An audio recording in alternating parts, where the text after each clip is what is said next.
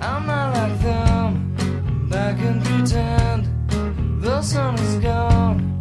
But I have a light.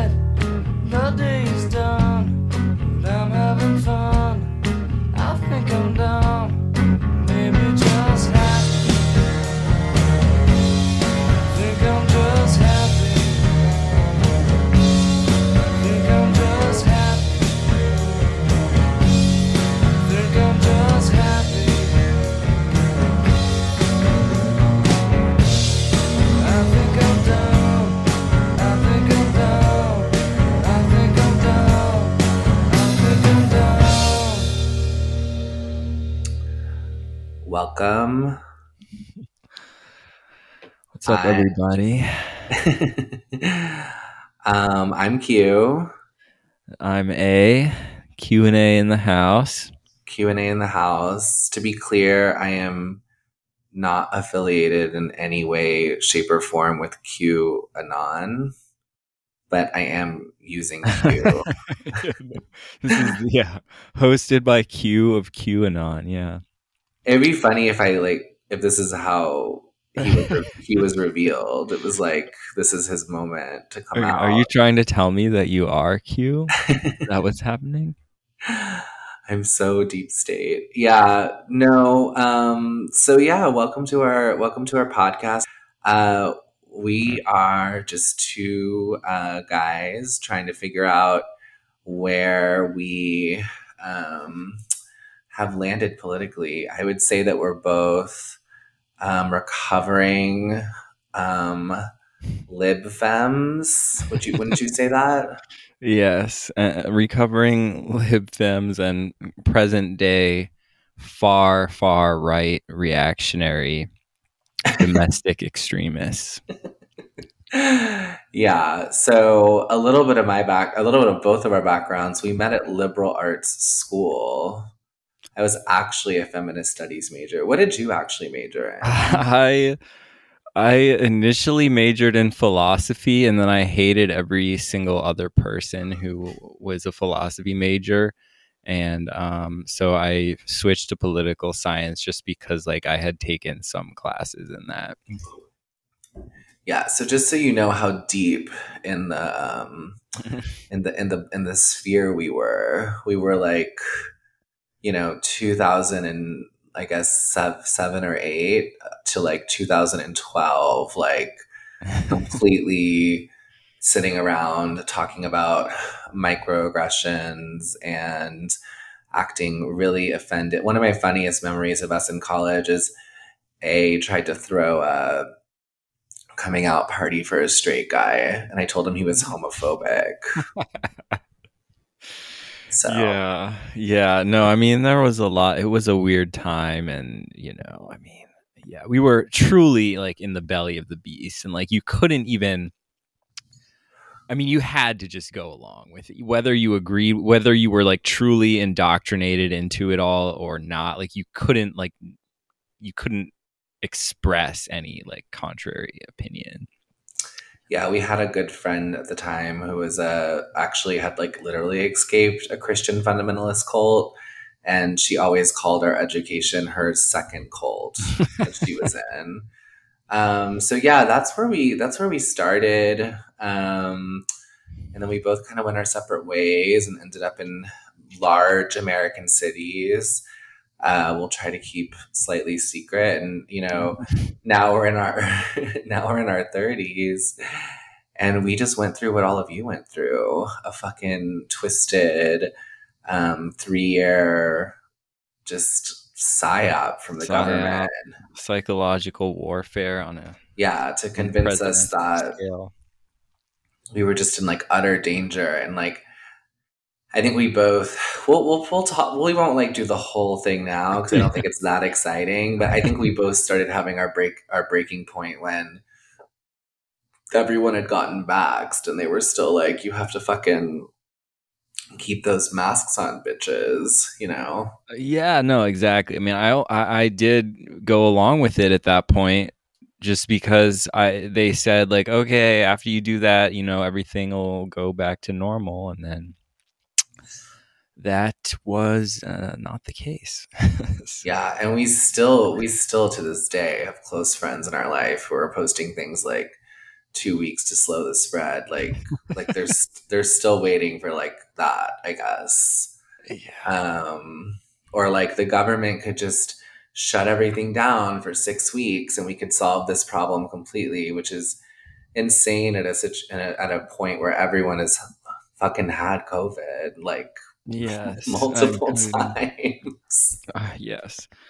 Uh, yeah, and you never know. I mean, who they could drop some like new shit tomorrow that was like never. I mean, now it's like people at this point. I I have no expectation. Uh, I don't know. I have no like respect for anyone. Like, I I don't know how to like.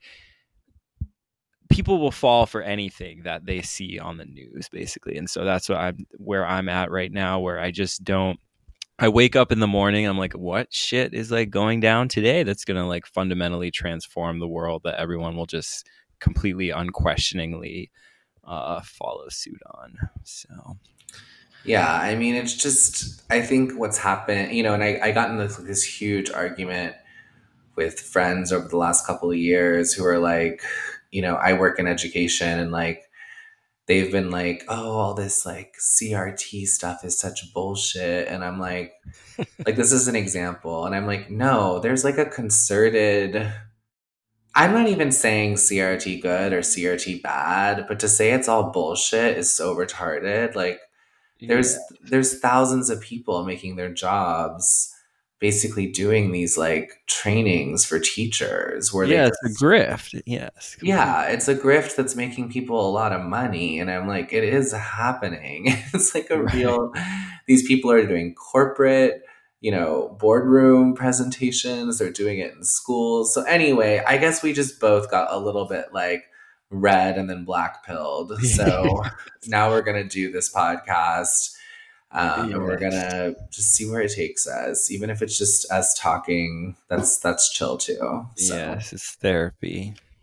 Yeah. So we're gonna start with our like the most. We're gonna do like the libtardiest thing of the week that we saw. Um, I went a little viral this week for the whole Ana Mardoll thing on Twitter. Oh yeah, that was pretty. Exciting. I would have to. I would have to go like so deep to like even explain that to someone who doesn't understand it. so I picked this uh, guide from the San Francisco AIDS Foundation. It's called Douchey's Guide to a Dore Alley Without Fear of Monkeypox. So uh, just some context. It has a little cartoon douche, which if you're not gay is an instrument that you use to spray water up your ass so that you shit so that you can have anal sex. So we're really just, you know, coming out strong with um just repulsing people, I would argue. and Douchey, this little cartoon, has like different outfits throughout, including being a piggy. He's like a dominate dominatrix daddy. Um, he wears like a leather thing. Anyway, I just thought I would read some of the guidelines from the actual San Francisco AIDS Foundation. Um, and Dore Alley, if you don't know, is a San Francisco event where people uh, have group sex and like fuck and like, yeah, like that's like literally the whole point of the event. Okay, so, and this is of course about monkeypox, right? Um, so they start with keep in mind there's a lot of ways to reduce risk. You may choose one or two of these suggestions or none at all. And a quick reminder COVID 19 precautions um, and to get vaccinated for meningitis if you haven't already. Douchey hopes that you have a happy and healthy Dore Alley. So already there's just a lot.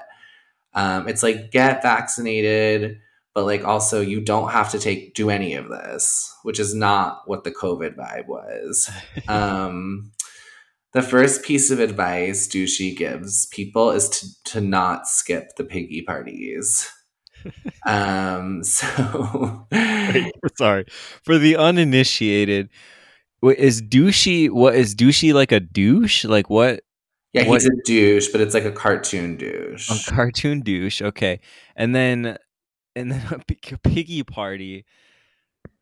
Can it's you? like it's like so like a pig, a, like a so like have you ever heard of a pay pig? no.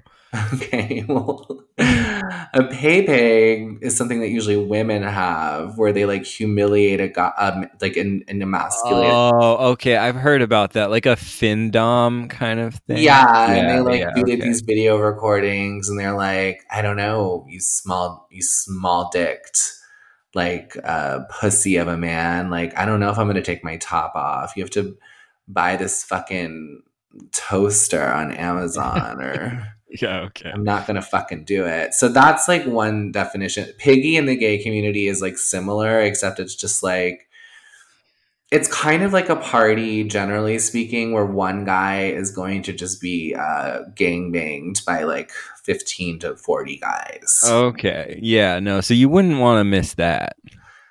no, I mean 40 dicks up your butt. Not not definitely definitely needs to happen. It's, Vaxxed and relaxed. Yeah. So um, we've heard people are worried. This is from the brochure. We've heard people are worried about attending events out of fear of contracting monkeypox. We hope you partake while also taking steps to reduce your risk. It's been a long few years without community events because of COVID. We think it's time to get back out there. um, and then they, I'm not going to read the whole thing, but um, they basically explain that monkeypox is uh, spread during skin to skin contact as well as kissing and water sports, which is when you piss in someone's face. Um, and then it's possible to connect, like, like transmit on surfaces, but it's not super likely. Uh, and yeah, there's that. Um, then they give the advice, which I think is maybe the most important that even if you have monkeypox or think you do, you should just cover your lesions up. Um, they don't really say what to cover them with, so like a shirt, I guess. Um, and you should just go to the sex party anyway. So that's that's really that's that's where they start off. Um, they also suggest taking a friend to the dungeon so you have someone with you. I don't really know how that's going to help you not get monkeypox, but I guess you should bring your friend uh, down to the dungeon with you. I guess as like a extra safety precaution. Um, it's okay to be picky with your sex partners. Interesting final piece of advice because uh, you know it doesn't seem like the point of this is to be super picky, but I guess you can like discern who you're gonna sleep with. Um, Yeah, I mean, it seems like it's pretty much about like indiscriminate fucking. Well, that's like what the event is. They do throw in one word that being being picky about sex is also a good reminder about safety and consent. Oh, but then the funniest thing, uh, you know, I just thought a little bit about the, the consent piece. The funniest thing is that it might not be a good idea to go back into the black room where you can't see anyone Oh. because you may uh, you know have sex with someone who has lesions and you don't even know it I, I, I don't i don't really know how consent works in that situation i guess if you're just in the black room you're it's like a blanket blanket consent of, some, of some kind Yeah, I mean, yeah. Um, um do you think then- Fauci's gonna go to the piggy parties? well he did in the day. Yeah, and I then the last thing is try to get vaccinated but there's no vaccines basically. Anyway that was the libtard thing i saw of the week. It was posted by this san francisco um, senator. So he's not like you know pelosi but like a state senator who said that uh, he wanted to make sure not to stigmatize gay men he also coincidentally is trying to uh, kind of slow the roll on uh, child uh, like like pe- people who are pedophiles not getting punished too Oh, hard God. so I mean, yeah, that's yeah. Wow. So interesting. I mean, you know, and I mean, uh, per, like people should be able to go and get monkeypox at whatever like dungeon, like gangbang they want to, but it definitely is like a bit of a double standard. Uh, Yeah, like people weren't allowed to go to like church for like a, like a year, like two years. uh, Not to mention, like literally, when I went to go visit my grandma in hospice, like my most like COVIDian friend was like, "What if you give her COVID?" And I was like, "She's literally dying." so it doesn't make a difference if she dies with COVID or not. She's dying in the next forty-eight hours. Like that's what's happening, you know. Lord. How Anyway, all right, here? what's yours? Oh god. Um so honestly, this was this was extremely hard for me just because like sifting through like libtard takes on Twitter is just you know, embarrassment of riches.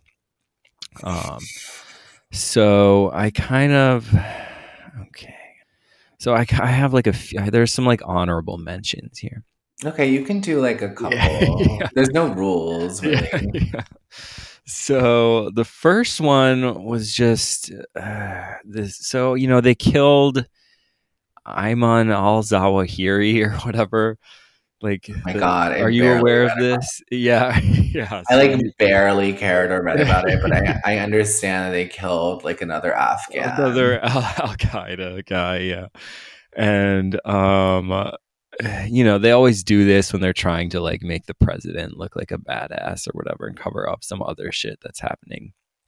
And um, I, I mean, setting aside that like Al Qaeda literally was like started by the CIA and whatever, but um. So yeah, so then I saw this guy Jay Hancock. I don't know who that is, but some like lib, you know, journalist or something posted this like insane graphic of the missile that was like, allegedly used to kill this guy, the Okay. kinetic Hellfire R9X. And because it's like a lib missile, you know, it's like can't like blow up a whole building and like kill indiscriminately the the women and children and whatnot. So I, this I pulled it. I pulled it up so I can look at it as you go. okay, yeah. So this missile is like the compassionate missile that doesn't explode. Instead, you just like shoot it directly at the person that you're trying to drone assassinate and it just like it- doesn't explode it just like it just shoots out like in all directions like n- blades that like mangle and decapitate the the target. Um which i mean this was just ridiculous. I i, I, I mean i doubt that thing even exists. It doesn't make any sense. And it's just obvious like propaganda to me that they're like look we you know we didn't kill any like little children we just like sliced this like evil dude's head in like six pieces so anyway Yeah, it doesn't seem like it would work for. I mean, they, I- this picture of it like shooting off the drone. I still think that could like easily have collateral damage. I would. yes i mean how would you ensure that it just like hits this one random guy it doesn't make any sense and then it like explodes knives okay so anyways stupid. It doesn't exist. yeah okay so the They lib just, killed, they just killed his like nine wives all at once. Uh, if they killed him at all, I mean, I have no idea. This, no one's mentioned this guy in like years and years. I mean, who is even thinking about terrorism? I thought we left Afghanistan. That was like a whole thing when they showed all the footage of like the poor Afghans like clinging to the airplanes, like leaving and whatever. I was so I was so confused because uh, for a minute when they said they killed him, I was like, "Wait, isn't that like the Afghan government now?" But then I realized it's like Al Qaeda and the Taliban aren't the same. yeah, no, no, they're not the same. Yeah, I Uh, was for but like for a second, I was like, "Shit!" I was like, "Isn't that like? Isn't he some sort of like I don't know? Isn't that like the Pelosi of Afghanistan?" But it's not. yeah, no. I think I mean, yeah, I think the Taliban are like actually enemies of the United States and Al Qaeda is more like quasi like funded by the United States, but we like pretend to hate them, I think. I don't know. Yeah. Uh, so anyways, that was one. Um Okay, so the other thing was this um Aaron Hoyland tweet where I was like this like guy, guy I don't know. He seems really gay. I sent you that photo and asked about him, but he's like living a, a life as a in a heterosexual relationship and whatnot. But anyways, that's sort of beside the point. His he just did a really stupid tweet, which was how I became aware of him where he's basically bragging about being like a libtard. Uh, she, he's a self-described sheep. So he says, "I'm." He's posted it with a selfie where he's like showing off his his like vaccine band aid on his shoulder, kind of like Okay. smirking in a self-satisfied way. He might. Okay. He, he's Canadian, I think, too. So there you go. Oh, well, yeah. they're like the most cucked country on the yeah, honestly, like it be, it's not even a contest at this point. But, um, so yeah, so he says, "I'm that quadruple jabbed, mask wearing, science following, CBC reading, pronoun stating, climate change believing sheep your parents warned you about." So, yeah, I don't know. I guess he must be a healthcare worker or something. He Did he get a lot of like jab. likes? Uh, it's got seven thousand likes. Yeah, he has like forty thousand followers. well, that's not like that many, really. Yeah, no, um, and seven hundred replies. So Okay. he wasn't ratio, but um, Did people like? Did anyone in the? Did anyone like bravely come forth to to take him down, or not really? I mean, people did, but like obviously, like that's what he's just trying to like trigger the, you know, whatever. It worked. I was triggered, so Okay. kudos aaron hoyland um eh, but yeah anyways bragging about being a sheep i just couldn't believe that um, Yeah. So then the real one that i wanted to um, go Oh, those were the honorable th- mentions. those were the honorable mentions yeah Got I it. mean, they're they're all uh, basically on par, but this one guy just pissed me off. Will Stancil. Um, I think he's gay too because he's accusing everyone of being homophobic. So Okay. it's yeah, your your tribe is kind of not, you know. Uh, They're not showing out. Right yeah, yeah. Um, but they- they're all they all have anal lesions at the moment. So try and show some compassion. yeah. Um, but uh so this this guy was like calling out i don't know if you're you're probably aware like there's this sort of emerging or you know they've been throughout the pandemic a group of like pissed off like ex lib moms who Yes. are on twitter you know like yes, I follow quite a few of them. The least, Yeah. the least annoying one is uh, angry NYC mom or like yeah yeah yeah she's She seems like the smartest of the group, in my opinion. But yeah i mean there's different one there's different ones you know they're all i mean I, yeah they're they're a little cringe and and just sort of a like you're a mom you know you, you're trying to be like a dissident or what badass or whatever but at the end of the day you're like i don't know. Um but i but uh, but i can't criticize them because they i mean they gave me hope during uh, all this shit. So that there was people out there i mean i have kid a kid you know and uh you know she's young enough where she's not involved with all the masking and bullshit but that was a big fear that i had was that i'll you know so i'm glad that anyways. So this guy is like trying to call out these like these like angry moms about you know anti-covid moms. And so he says symptoms of privilege momhood. Mom in twitter bio. Obviously wealthy. Years long fixation with school closures and masking reports being in quotes politically homeless strangely curious about DeSantis and libs of TikTok. Prognosis high likelihood of future fascist politics. That's okay. I find that so absurd because truly, like, these people are just people who were directly affected by lockdown policies. yes. That's like really all they were. And like they they probably weren't weren't super they probably were like actually really annoying libtards. Like they were. They some of them basically like still are, honestly.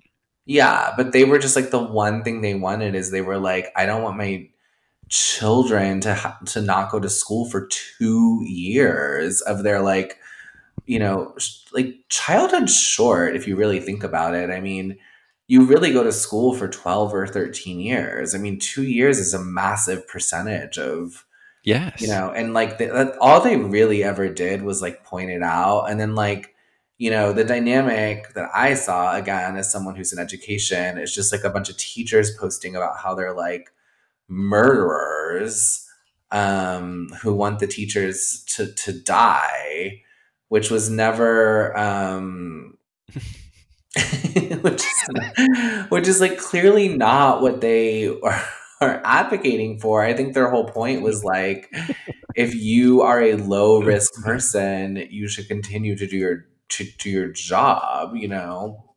Right. That was like it. Uh, yes, and I mean, there's the whole like debate about like masking and mask do masks work. I mean, I can tell you as someone who like had to like enforce like masks on um like you know kids. It's it's it it's the problem is is like even if masks do work, which there's like a shit ton of evidence that they don't. Like children cannot wear them in a way that is would ever make them effective. Like, no, no one can. And even the ones that are supposed to work, like the N95s or whatever, they're not meant to be worn for like eight hours straight. No. And every time someone who like is working at home has to do it, they're always complain about it. And I'm like, this is what you guys have been asking like you know, teachers and like healthcare workers and fucking like bodega guys to be doing for like eight eight hours a day for like years while you're just like at home. Yes, you know, know it's it's so ridiculous. I mean, years long. He says years long fixation with school closures and masking. Years long because it's been happening for years. Like it's not it's not like if it wasn't happening anymore, I'm sure they're you know fixation would end. I mean, I have younger brothers who are still in school, and it was like so depressing to my uh to my parents when like they lifted the mask mandate and like the boys wouldn't take the masks off because oh, they God. said like you would be like a social pariah if you took the mask off and this is in a deeply red state that is so sad and it really made my you know it really made my parents sad because they were just like yeah, at this point, we've all had COVID. All of them have had COVID. I've had COVID. Everyone in our family has had COVID. Yeah. The vaccines don't prevent transmission, and, and clearly, the you know the masks aren't preventing yeah. transmission. so it was just yeah, the whole thing is just. I mean, I can't believe like four jabbed Biden has COVID right now. yeah, I mean, if he even does, he. He got it twice. Yeah, I know. Um. Anyway, so, and then like, right. strangely curious about DeSantis, I also thought was funny. Like, I mean, they're what they're not curious about him. They just think that he's one of the few politicians who's like vocally opposed all the shit that they're mad about. So, well, they think he's handling it right, and yeah, like, exactly and there's not a lot of evidence that he's doing anything that like is that extreme in other parts of the world like I mean, Europe didn't close schools. Like a lot of places never closed schools. Like DeSantis, right, they closed for a couple weeks or whatever, and then yeah, like DeSantis's view is actually like more in par than with like what you know the world is doing. Yes, and, uh, most countries never uh, masked children under like twelve or something, like ever. I know. I got I again my like most COVIDian friend like like got mad at me once because I work part time at this bookstore, and I was like, oh, if the kid looks like under five, we've decided we're not going to say anything. And he's like, yeah, fuck what the CDC says, right? And I'm like, uh, I'm, I'm not gonna I'm not gonna force a mask on a four year old. I'm sorry, like. But like doesn't- actually, yes. Fuck what the CDC. says. Yeah, and then it's funny because these same people, like lately, I've been sending around how like the CDC says there's no evidence the monkeypox vaccine works. yeah. It's like on their website, no You evidence. Still take it anyways. They'll take it anyway, and somehow like they don't listen to the CDC Yeah. when like when that's out there. right. when monkeypox is quite frankly pretty easy to avoid, like it's fine to not have anonymous sex for a while. Well, you never know. You could get it from gr- your groceries, or if you're, you know, someone's rubbing their genitals all over your cabbage. or they have it all over their hands. Right. Yes. Yeah. Um. So. All right, are you ready right. to move, Oh, move on to yeah. the main, main course? Okay, Yeah, so Elevate. I'm gonna smoke a joint. you good? You ready? Yeah. All right, we're gonna talk about James Pogue, who has sort of been like a fascinating figure to me since I read this uh, Atlantic article about him, um, and then I actually read his book as well called. The, the article was by him, right? The article was by him, and then um, I read his I read his book called Chosen Country. So where do you want to start? Do you want to chat about the article a little Yeah. bit? Yeah. Talk about the article. Okay, so the article was in the Atlantic.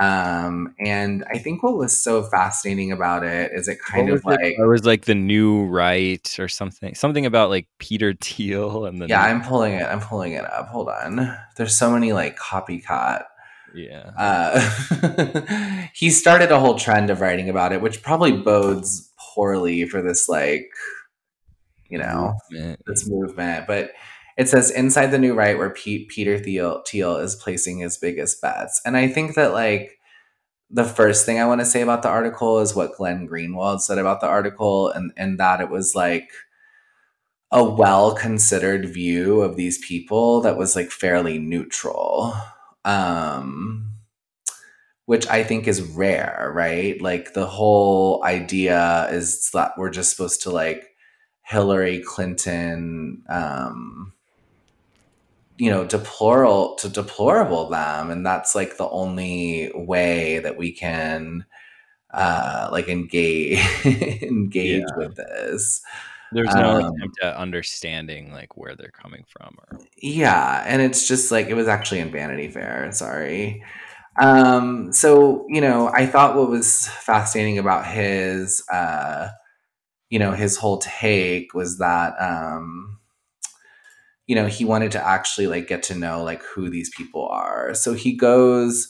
Most of the article he spends at this um, conservative uh, conference, which I think is just called NatCon yeah, National Co- Conservatism Co- Conservatism Conference. The attendees are described as um, sort of like a mix of like I don't know. There's not very many mainstream uh I guess right right wing figures there. The they kind of I, they identify as a few various um identities. There was uh, bro-ish anonymous Twitter posters, which possibly we count as. um, they were known as dissidents, neo-reactionaries, or post-leftists, or the heterodox fringe. So they were all often grouped for convenience under the heading of America's New Right. So New Right is a term they're trying to use instead of alt-right. Um, there's a huge diversity in like what these people um, believe. Um, everything from like, you know, reactionary feminists like Red Scare to people who are really fucking into reading the Unabomber manifesto, which I want to do at some Yeah, point. Um, you know, Marxist cultural critics. Um, yeah, they refer to Ted Kaczynski, the Unabomber, as Uncle Ted. So, I mean, you know, these people are complicated. Um, And actually interesting. I read it back like in high school or something. I remember it's it's it's like mostly just like a, a weird like screed about modern society and not really about like bombing shit. Yeah, and then uh, the you know the article. I'm not going to like summarize the entire article, but this is what got me interested in him. He then kind of like turned to this sort of like you know kind of like new movement um, happening mostly in downtown Manhattan, mostly in this like small corner of Chinatown where there's just kind of a lot of people uh, kind of like turning toward like right wing thought and even like right wing art and things like that. Um, obviously, Red Scare is like the most kind of like famous of this group, but they're basically just people who critique kind of the like extremely now like mainstream woke social justice culture. And they critique it from a lot of different um you know angles.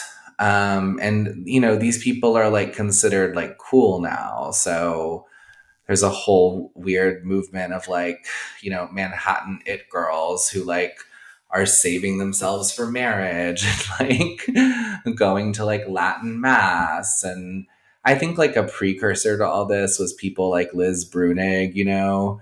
These like kind of like smart um you know like ivy league educated people who just didn't like you know for whatever reason like join the mold completely. But i and then he spends the last kind of so he does that. He describes this whole kind of new york scene. Um, and then you know the last part of the article is talking about curtis yarvin who's like a really difficult figure to sum up.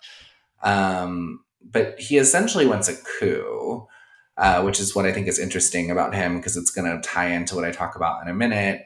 And in the coup, he his ideal situation is Trump winning and then firing essentially all federal employees. Um, and he wants to he wants to install um, basically a monarchy is his like ideal vision um, and he describes the current state, like our current condition that we're in, as the cathedral, which I think the way he would define it is like kind of a loosely, like a loose collection of like legacy media companies, uh, corporate boards, um, you know, uh, academics whose basic goal is just like to bring the, this kind of culture to like to the globe you know really to truly only influence a very small number of people um and that's kind of the gist of it but what i thought was interesting about james pogue was just like that he didn't treat any of these people with this like contemptful like you know, fucking deplorable thing. He just really wanted to know about them. Um, yeah, I don't know. What did I mean? What did you think of the article?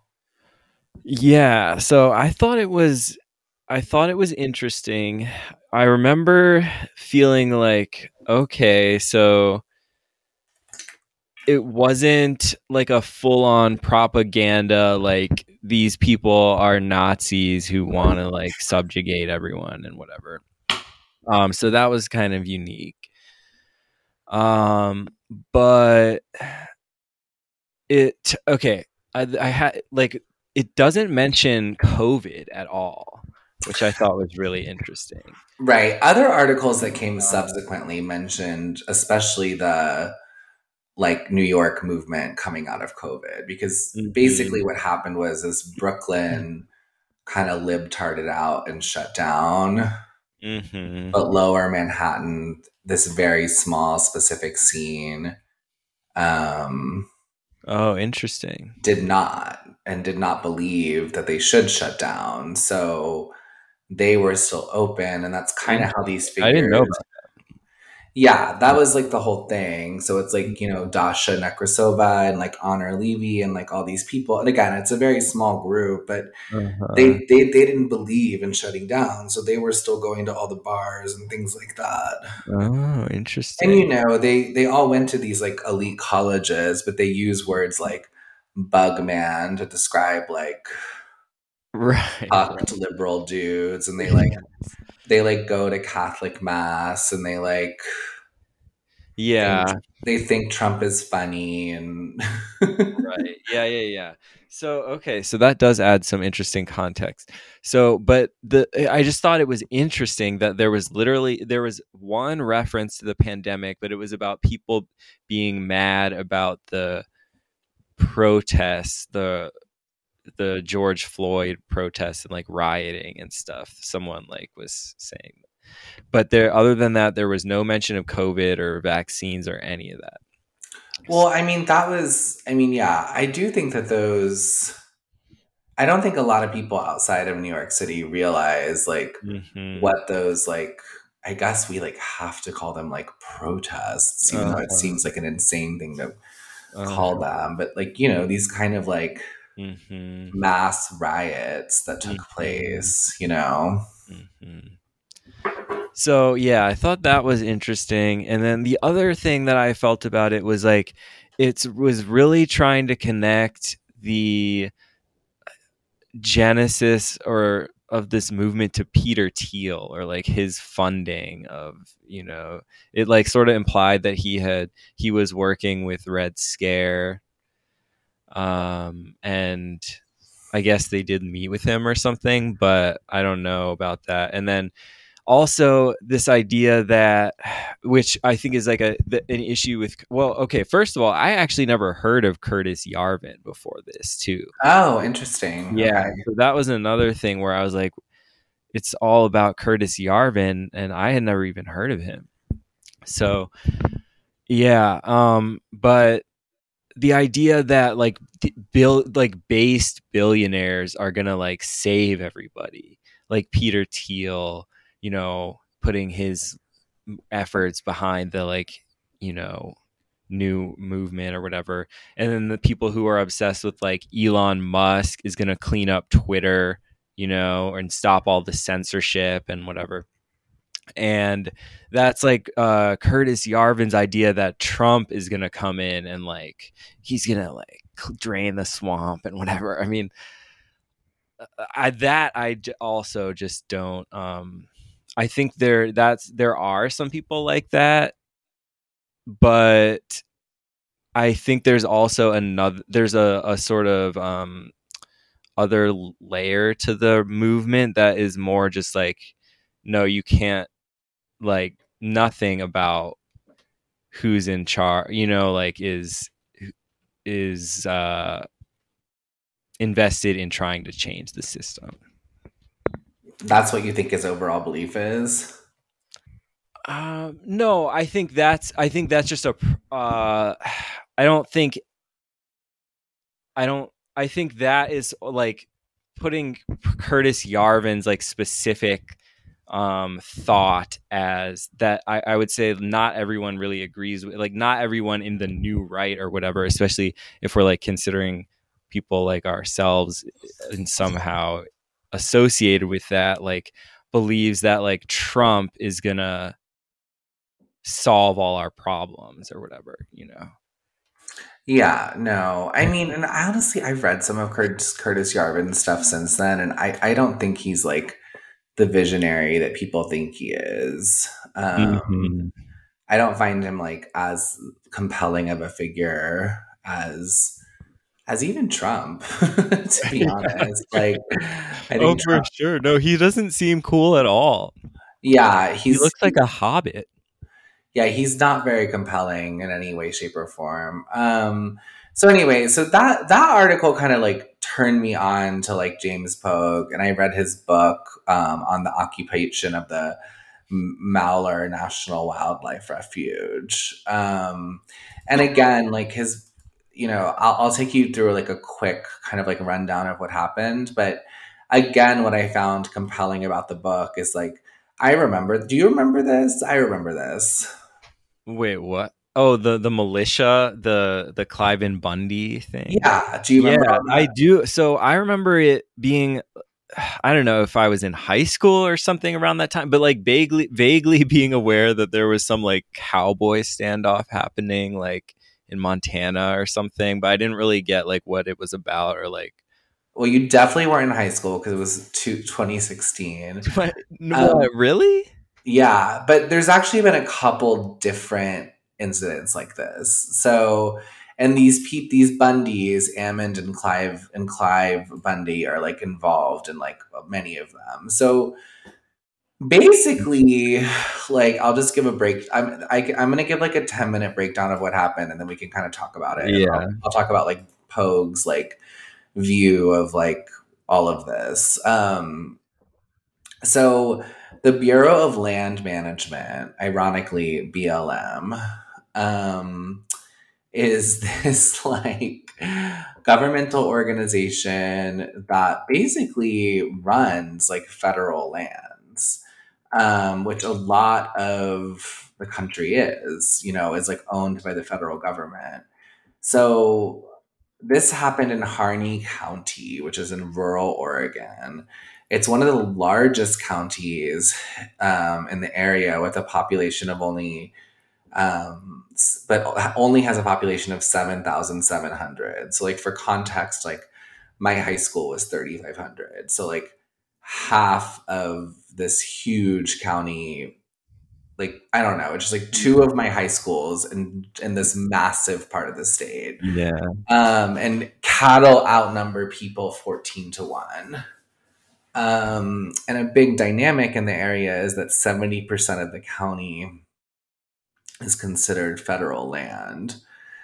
So 73%. So the Bureau of Land Management, the United States Forest Service, the United States Fish and Wildlife Service um, all run like that 73% of federal land, leaving something like 27% for the people who live in this county to farm or you know what log or raise cattle whatever whatever the fuck they do so the Malheur National Wildlife Refuge, Refuge itself is 187,000 acres.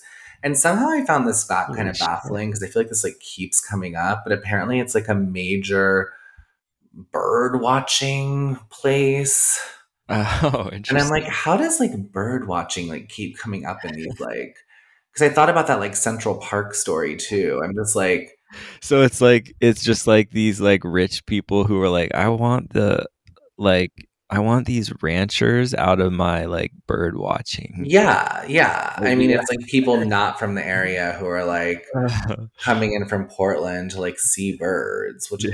I can't think of anything more retarded and gay than like being a like your your whole thing is like being a bird watcher. I know it's so ridiculous, dude. I, I would be so bored. I couldn't even imagine. Anyway, so Jonathan Franzen for me when I found out he was like into bird watching. Uh, I I don't even know if I believe that about him, but anyway, um, so the leadership was Ammon Bundy, and he's the son of that other guy, Cliven Bundy his backstory he owns a car fleet company in Phoenix. um, he formed a militia called the Citizens for Constitutional Freedom. His father is Cliven, Cliven Bundy. They're famous for carrying all of their members of their like kind of militia, carry around members, uh, small like packet copies of the Constitution. Um, and they're both LDS, Latter day Saints church people.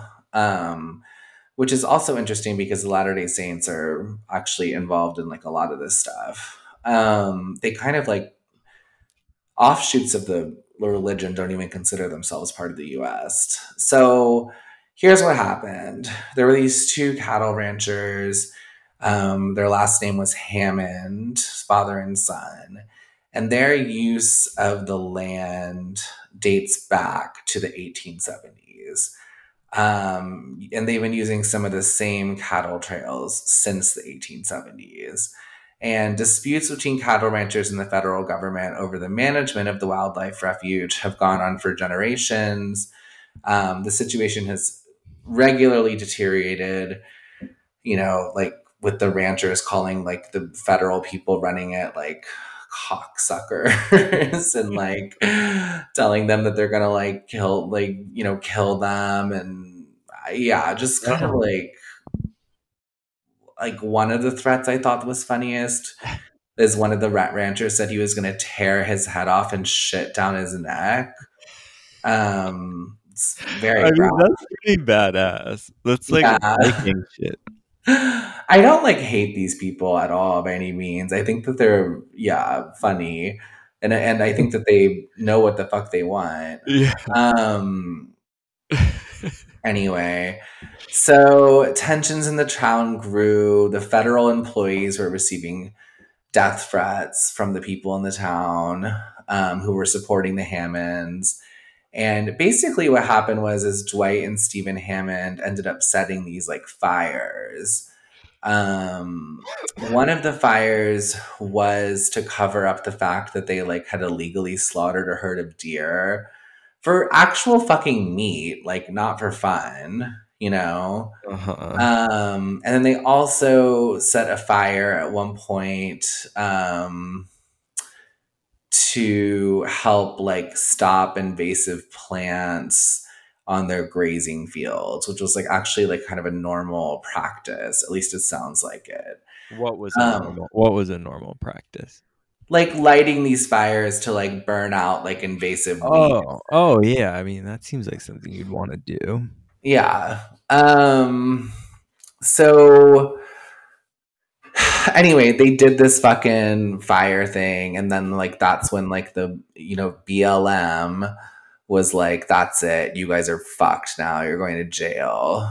Um Wait, BLM? the Bureau of Land Management. Oh, dude, I was like, whoa, major plot twist here. I like I like calling them BLM because I think it's just a funny coincidence. oh my god, dude. Yeah, BLM was there. Shaun King was there. He, he was there with his fucking forty thousand dollar dog he bought this week.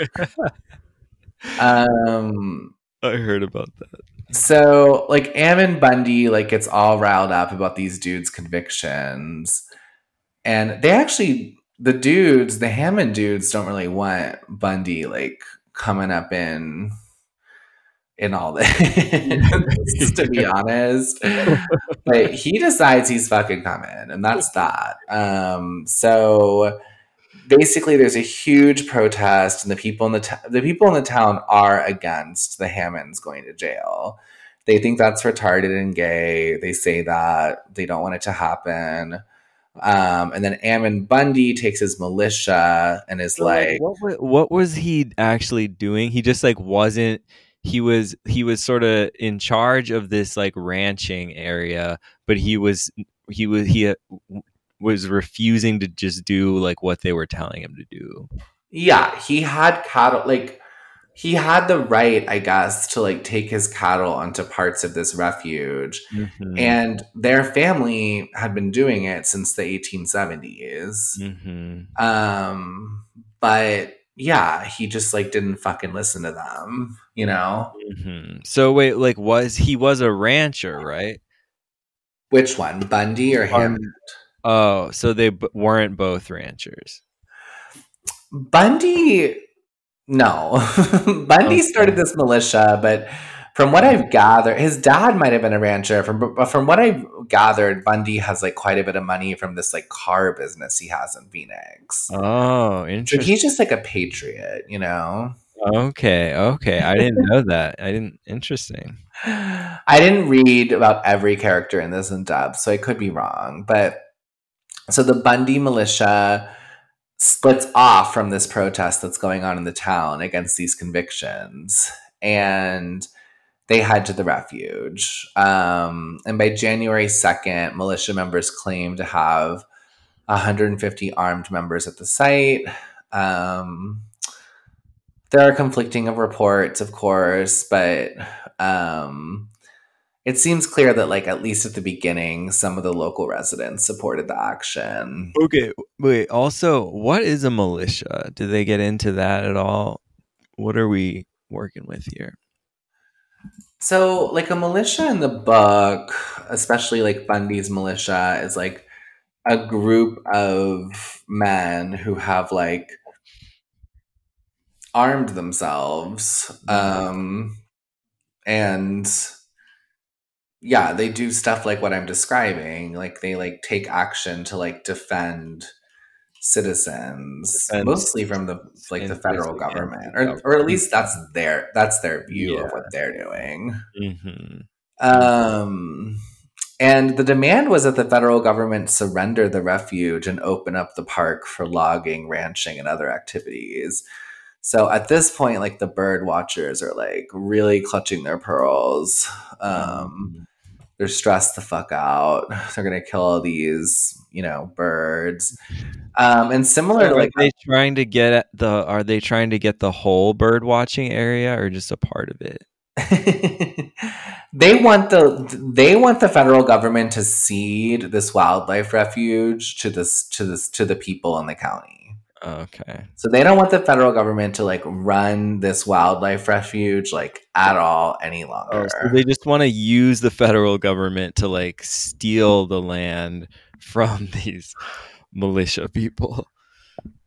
no, no, no, no, no, no. The militia people want the federal government to cede the land Oh, I okay. to the community. okay. So they want the the them the government to basically relinquish it to the local To the local community, Yeah. the local government. yeah. county government. Got it. So they want the federal government to like give up a big chunk of this like 73% of the land they control. So they're they're like kind of they, like, like have to pay the government for access to it or like what?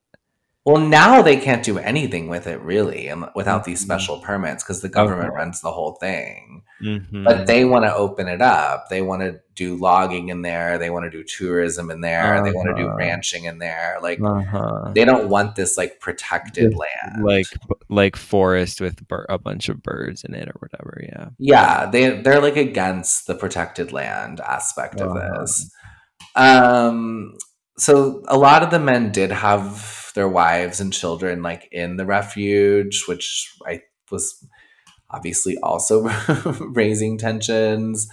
And there was a ton of negotiations, including the sheriff offering to ex- escort them out of the refuge to the county line where they couldn't be prosecuted anymore. Um, and then eventually the occupation got so unpopular, the local residents wanted it to stop. And then after six weeks, everyone had surrendered. They'd killed one of the occupiers. They all ended up serving relatively short pr- prison sentences. And the original guys that set this whole thing off, the Hammonds, the people who started the fire, were pardoned by Trump after like a really short period of, um, like a really short period of time. Interesting. And- okay, so there's a Trump connection. Yeah, and then you know there was like extensive damage done to like Native American artifacts and things like that that were like in the refuge and like part of the refuge, like part of this like mm-hmm. building of the refuge. So that's an aspect of all of this to of course consider too. So like I think what I found in so Pogue, which is what I think is like so tight about Were- this dude. Were they like intentionally destroying? What was going on with the Native American artifacts? It's hard to say if they were like intentionally destroying these artifacts or if there was just like a whole shit ton of people like crammed in this like you know shitty little space for 6 weeks, you Uh-huh. know. Uh huh. Um they probably didn't I'm going to go ahead on, on a limb here and say they didn't care that much about the Native American artifact.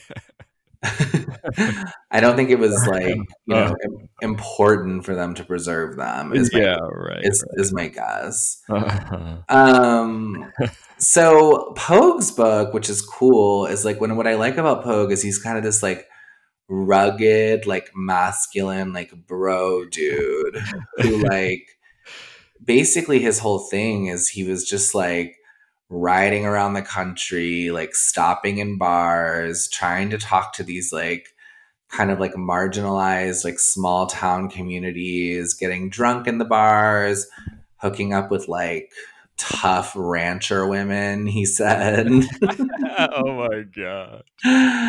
He's my really into drugs. He takes a lot of opium. He smokes a lot of weed. Oh really? Um, He's always he mentioned smoking cigarettes in that article. Yeah, he seems like he's Yeah. like down to party and like he basically like shows up and decides to just kind of like embed with the occupation. So it's like it's interesting to hear him you know, to hear his descriptions of what it was like in inside of this place. And I, I just think he has like a really like human kind of view of these people that we like never get to hear, you know, like Mhm. like he kind of gives you the emotional side of like who these people are and why they believe that what they're doing is um you know like worthy and valuable and i think the big question of like pogue's book sort of is like who should like own all this land you know like should the federal government really have as much land as it does I mean, at this point, we're just selling so so much of it to fucking Bill Bill Gates. Gates. Yeah. Yeah. Hmm. So that's sort of the story of that, like one particular, like, uh, you know, militia movement. But I think what's like, I think what people need to watch out for is like what's happening in Idaho and Oregon and Eastern Washington. Like, I think that that's where we could see like a real breakdown in the federal government, like controlling that part of the country, you know? Yes. Oh, for sure. And that would be interesting. I mean, um, the federal government is just so screwed at this point. I mean, um, But is it because like I think what frustrates me about the federal government is like my understanding of what the founders hoped for was not this like permanent political like bureaucracy in Washington D.C. no, no. I mean, I think that there's actually, but no, there's it, it can't work like that. I mean, No, it just can't work like that. And I just think that you know, this is the problem is like the federal government wants to exert in certain ways it wants to exert a ton of control and then in other ways it wants to like totally relinquish control. Um yeah. I mean, I think they basically want as much control as possible. I mean, they're trying to tell. I was just like looking at like what the uh I was strolling down memory lane of the pandemic and I wanted to see like what the different like stupid rules were during the you know like every phase because I couldn't even remember but it was like outrageous there was stuff like now gatherings can have like a maximum of 10 people and blah you know like and I, you know people were taking that seriously like that was Oh, and let's not forget, like, uh, speaking of gays and monkeypox, there was that whole gays over COVID thing where they were like literally encouraging um, fucking gay men to call the cops on other gay men who are having parties. oh, are you serious in New York Yeah, it was called Wow. gays over COVID, and they would like report where a party was and like report it to the police. And I'm just like, Oh okay, I guess we changed from that to just like That's so funny. I I heard I heard of gays over COVID, but I always assumed that they would like wanted they were over COVID because they like wanted to party. No, they wanted to like shame people who like weren't following Oh, the rules. Oh damn. And now they're just like, well, don't fucking take away our piss orgies, you homophobes. Yeah. So, yeah. anyway, so that's that's kind of the story. I'm like, I wish there were more James Pogues out there. Like, I really wish there was. I, I kind of like love this like vagabond, like hyper masculine, like yeah, dude who's like romantic kind of. It is kind of romantic, Yeah. and he's like unmarried, and he wants to just sort of like, you know, kind of like yeah, just fuck around, and like it's it's like harkens back to a type of masculinity that I think that we're just like, you know, totally losing. Like we're just losing this. I, I do think there's like a crisis of masculinity, and I do think that we've like emasculated men to the point where they like aren't even really attractive to most women, you know? I I know. I mean, it is basically true.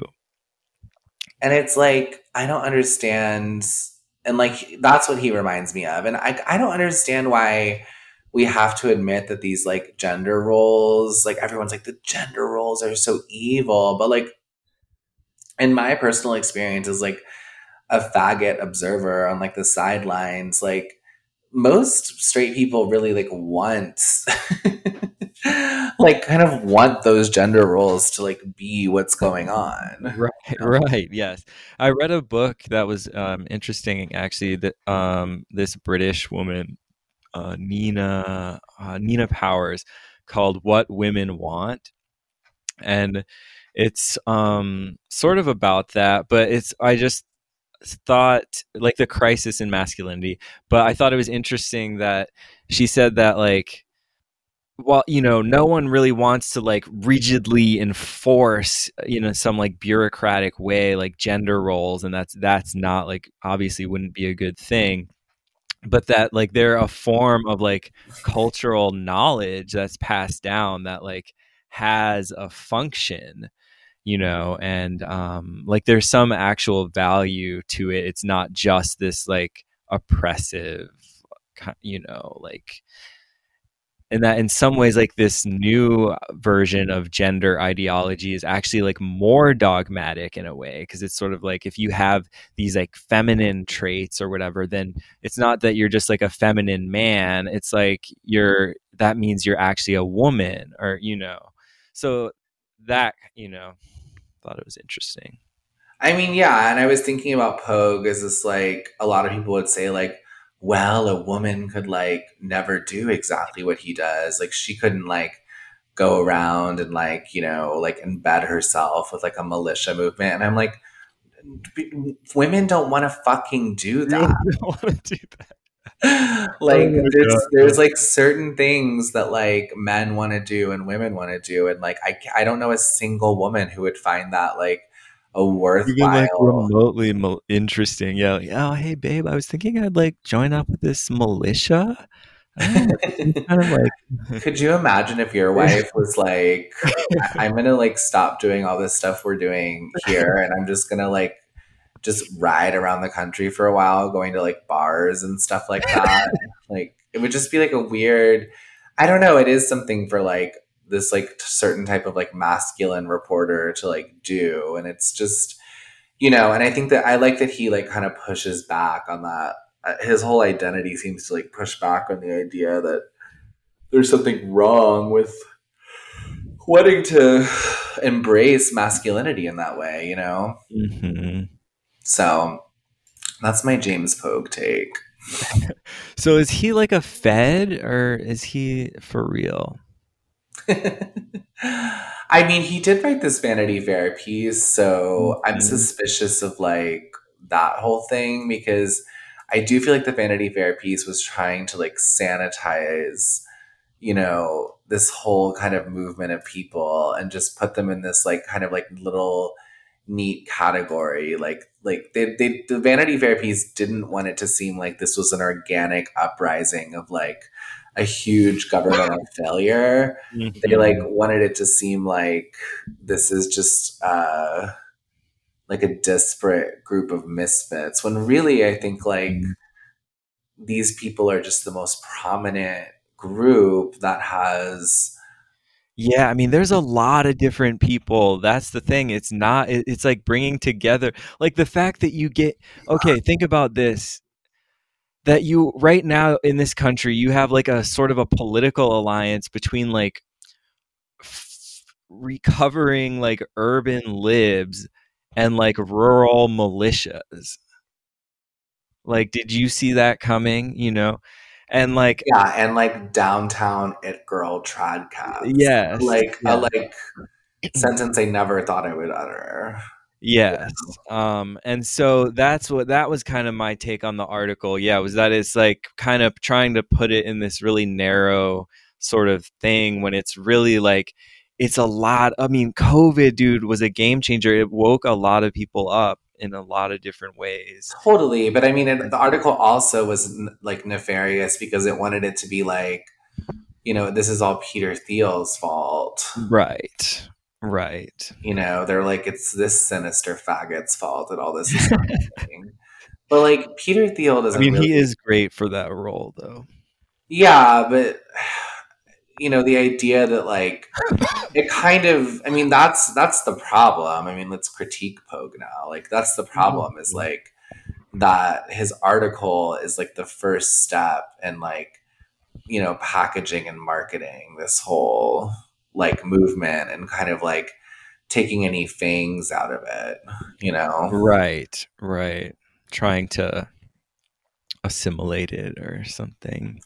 Yeah, it's gonna be like fucking freedom fries. or something, you know, like they're gonna find a way to like corporatize it. right. And like companies are already reacting, you know, like Netflix was like, yeah. if you don't wanna- if you don't want to make this like woke, or if you don't want to make this like content because you don't think it's woke enough, like get a new fucking job. Like, Yeah.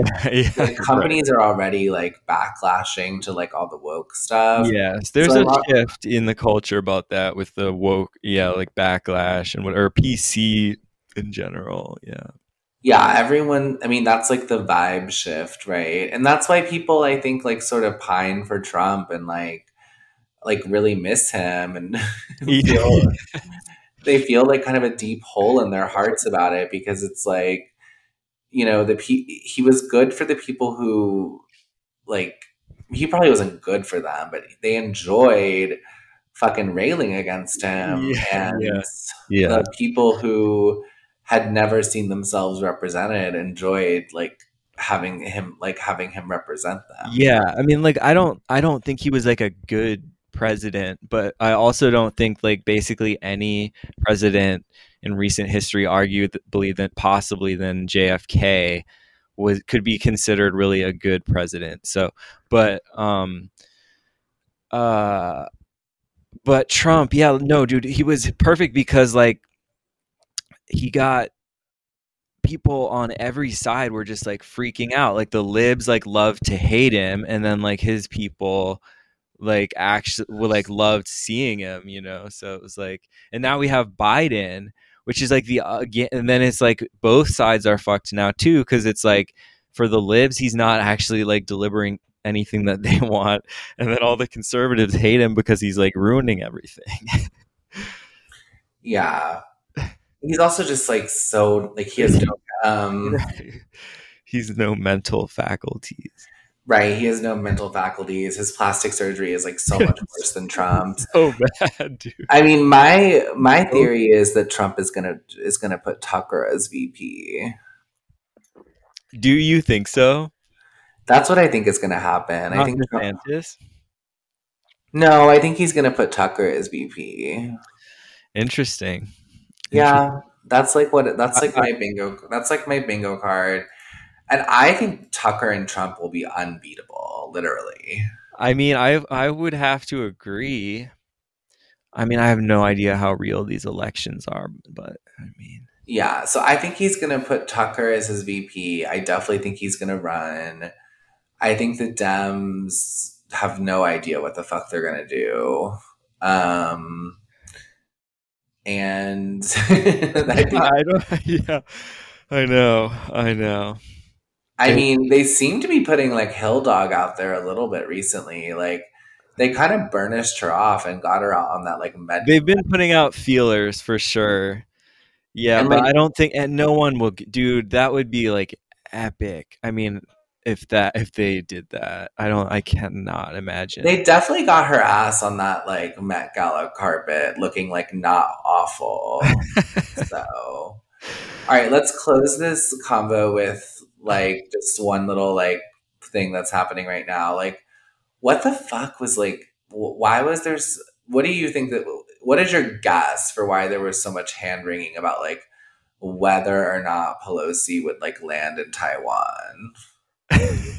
like why was there this like wh- why was why, why was it even a question of whether she would do it or not and what was the what was the point of like the psyop to make it seem like there was some vast question when clearly that was the plan all along right, right. I mean, because they just wanted it to be this big like cliffhanger moment or whatever, you know, capture everyone's attention.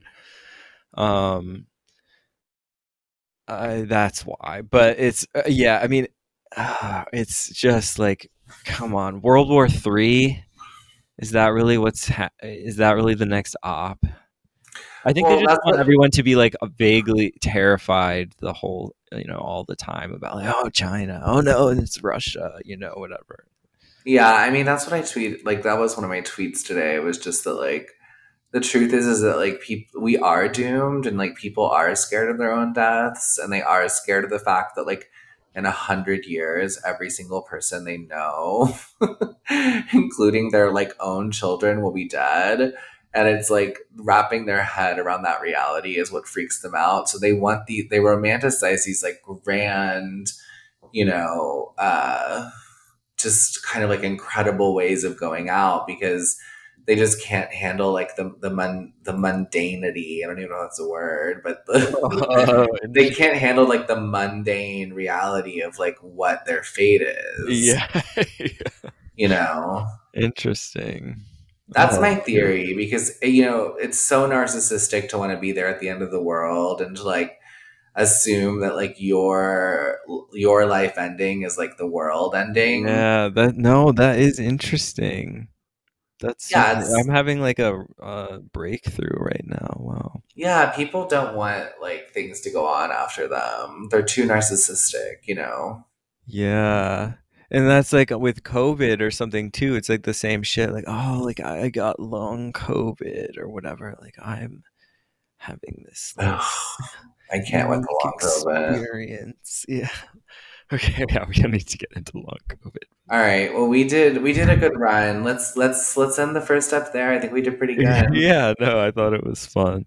All right. I'll talk to you soon. Bye. Bye.